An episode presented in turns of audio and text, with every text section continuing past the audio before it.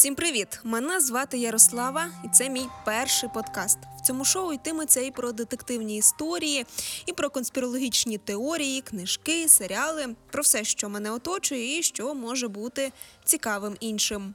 Створити цей подкаст мене рік тому надихнула історія Мішель Макнамари. Це американська кримінальна блогерка, і вона витратила чималу частину життя на розслідування злочинів.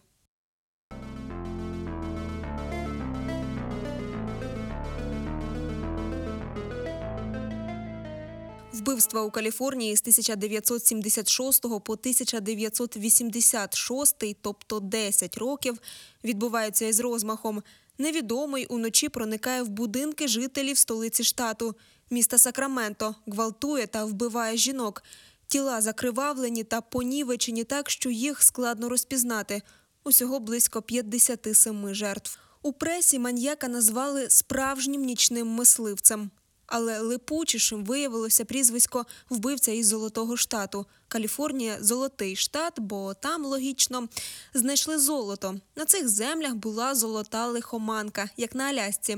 Туди приїжджали французи, китайці, мексиканці. Вони лишалися в Каліфорнії жити і її розвивати.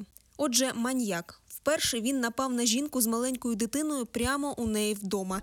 Насильник зранку проник у її спальню, зв'язав руки і зґвалтував кілька разів. Вона вижила і навіть змогла подзвонити у 911, але при цьому невідомий своїх слідів не лишив, діяв у рукавицях.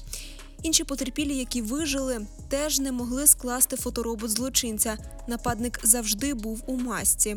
Найчастіше він проникав у одноповерхові будинки, зв'язував руки жертвам шнурками, світив ліхтариком у обличчя і погрожував смертю. Часто садист навідувався в оселю до майбутніх жертв і там завчасно готував свій злочин. Декому він телефонував на домашній телефон і казав, що вб'є. Іноді інтервал між його катуваннями складав всього кілька днів, і найгірше те, що він це робив, коли працював у поліції. Його звільнили за дрібну крадіжку, і сталося це вже під кінець його смертельної активності в Сакраменто. Злочини сакраментського маньяка, про які щоденно розповідали у новинах, змусили закривати двері на замок і Мішель Макнамару. Щоправда, жінка жила за кілька сотень кілометрів від радіусу дії садиста в Лос-Анджелесі. Та все ж налякана, але зацікавлена ходом безрезультатного розслідування, вона взялася і собі аналізувати вчинки нічного мисливця. Мішель годинами сиділа на форумах, присвячених цій справі, переписувалася із такими ж фанатиками, по крихтах збирала інформацію. Інформації було, звісно, небагато, а та, яка була, була загадкова, і, мабуть, це її приваблювало. Вона годинами опитувала потерпілих, яким вдалося вижити, їздила на інтерв'ю, вела бесіди з адвокатами. Стало відомо, що маньяк нападав не лише на жінок, а й на пари. Причому він змушував жінку зв'язувати чоловіка і ставити йому на спину тарілки. Якщо впаде хоч одна, то він вб'є всіх. Така була умова. І от у такій атмосфері він вчиняв свої брудні і жахливі злочини. Останньою його жертвою стала 18-річна Джанель. Вона була зґвалтована і забита до смерті. Її зуби були роздроблені, а обличчя настільки закривавлене, що дівчину навіть важко було впізнати. Поруч із будинком поліцейські знайшли сліди тенісних туфель, а з самого будинку зник важкий гайковий ключ. Вбивця із Золотого штату після цього безслідно зник на 32 роки.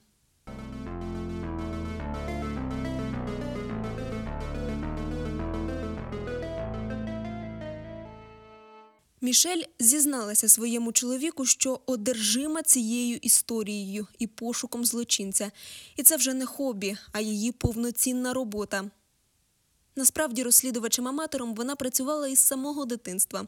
Коли Мішель була підлітком, її сусідку зґвалтували і вбили. Страшна новина шокувала маленьке містечко Оук Парк в Іллінойсі. На місце злочину зібралися роззяви, сусіди, продавці, тобто всі люди, які традиційно з'являються під час таких подій. Мішель була серед них. Неподалік того місця, де було знайдене тіло, дівчинка підібрала уламок від касетного плеєра своєї сусідки. Справу так і не розкрили. А той шматочок пластику, який Мішель залишила собі і зберегла, став нагадуванням про зло, що лишилося безкарним. Коли на якийсь час вбивства у Сакраменто припинилися, то жителі, куплені бейсбольні бити та пістолети, далеко не ховали. Схожі злочини стали відбуватися в іншій частині Каліфорнії. Дуже довго поліцейські навіть не знали, що всі ці жахи робить одна і та ж людина. Тільки з розвитком ДНК технологій і судмедекспертизи наприкінці 80-х поліцейські склали 2 плюс 2 і зрозуміли, що мають справу з одним і тим же злочинцем. Тоді спеціалісти порівняли біологічні зразки, які маньяк лишав на жертвах, але з'ясувати, хто це, не могли. Та при цьому усі біоматеріали вони дбайливо берегли. Нарешті Макнамара знайшла зачіпку.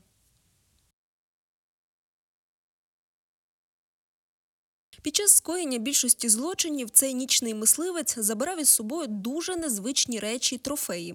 Наприклад, одну сережку чи обручку. У нього був свій фетиш. І Мішель вирішила, що якщо знайде одну із цих крадених речей, то просунеться у розслідуванні, і це приведе її прямо до маньяка. Вона днями гуглила біжутерію, прикраси. Врешті вона знайшла унікальні запонки з ініціалами жертви, які були викрадені. Вона купила їх і мала віддати детективам, аби ті з'ясували, звідки ж ці аксесуари. Жінка зустрілася із слідчим, який займався нерозкритими справами, і показала їх йому. Тоді цей речовий доказ вони вважали новим поворотом у справі. Мішель і детектив знайшли власників цих запонок. Але виявилося, що це не ті ж самі запонки, що зникли у потерпілої. Тому ця зачіпка так нікуди і не привела розслідувачів. Розкручувати справу довелося по-новому.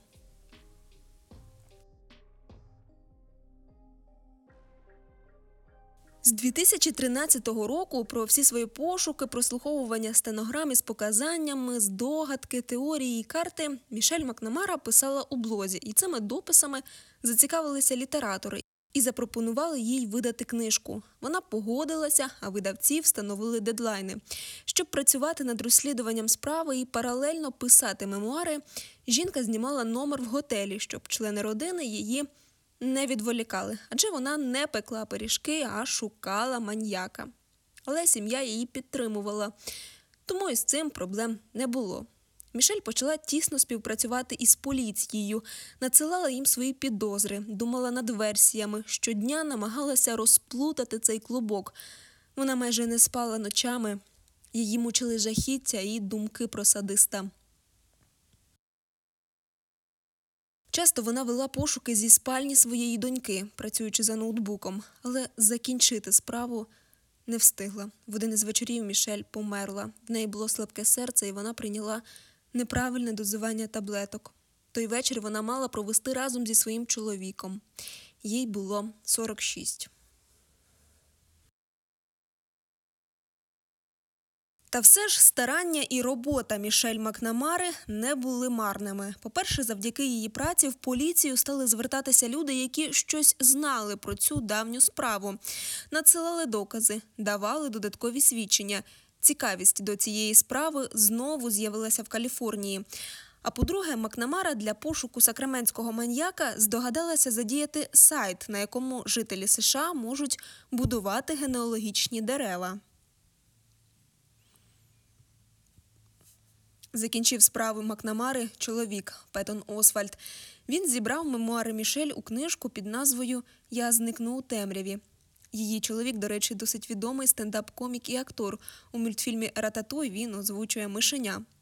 Через два місяці після виходу книжки у 2018 році, це після 40 років, як сталися перші страшні злочини, маньяка затримали.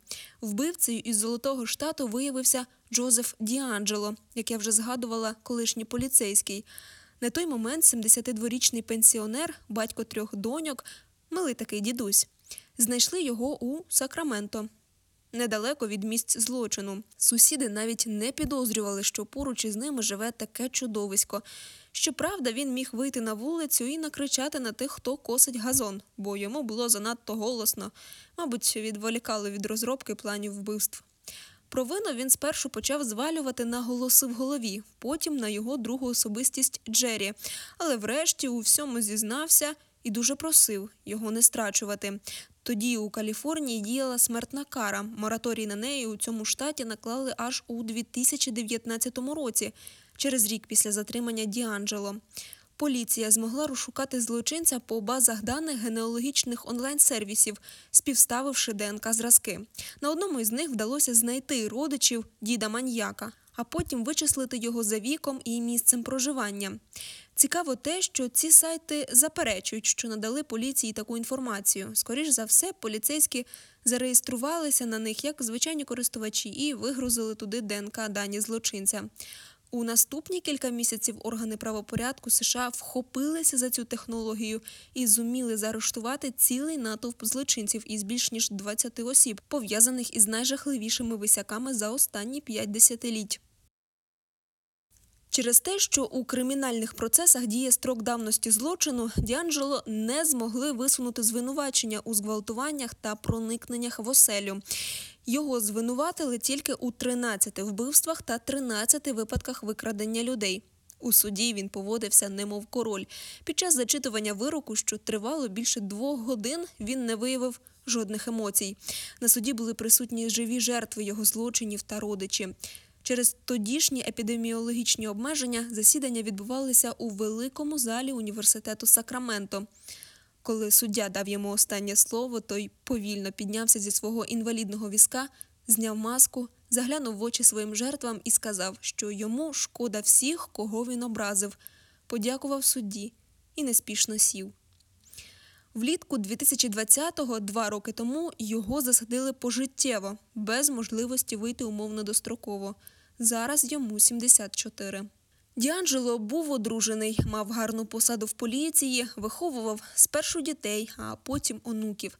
Але за цим всім стояла його маніакальна ненависть до жінок. Все через те, що в юності, прямо перед весіллям, його кинула наречена, яку звали Бонні. Через це у нього була важка душевна травма. Так вважають психологи. Одна із жінок пригадувала, коли він її душив, то весь час кричав: Я ненавиджу тебе, Бонні. Однак, чому він припинив свій терор? Загадка. Деякі експерти це пов'язують із віком. Коли йому виповнилося 40, він вирішив закруглитися.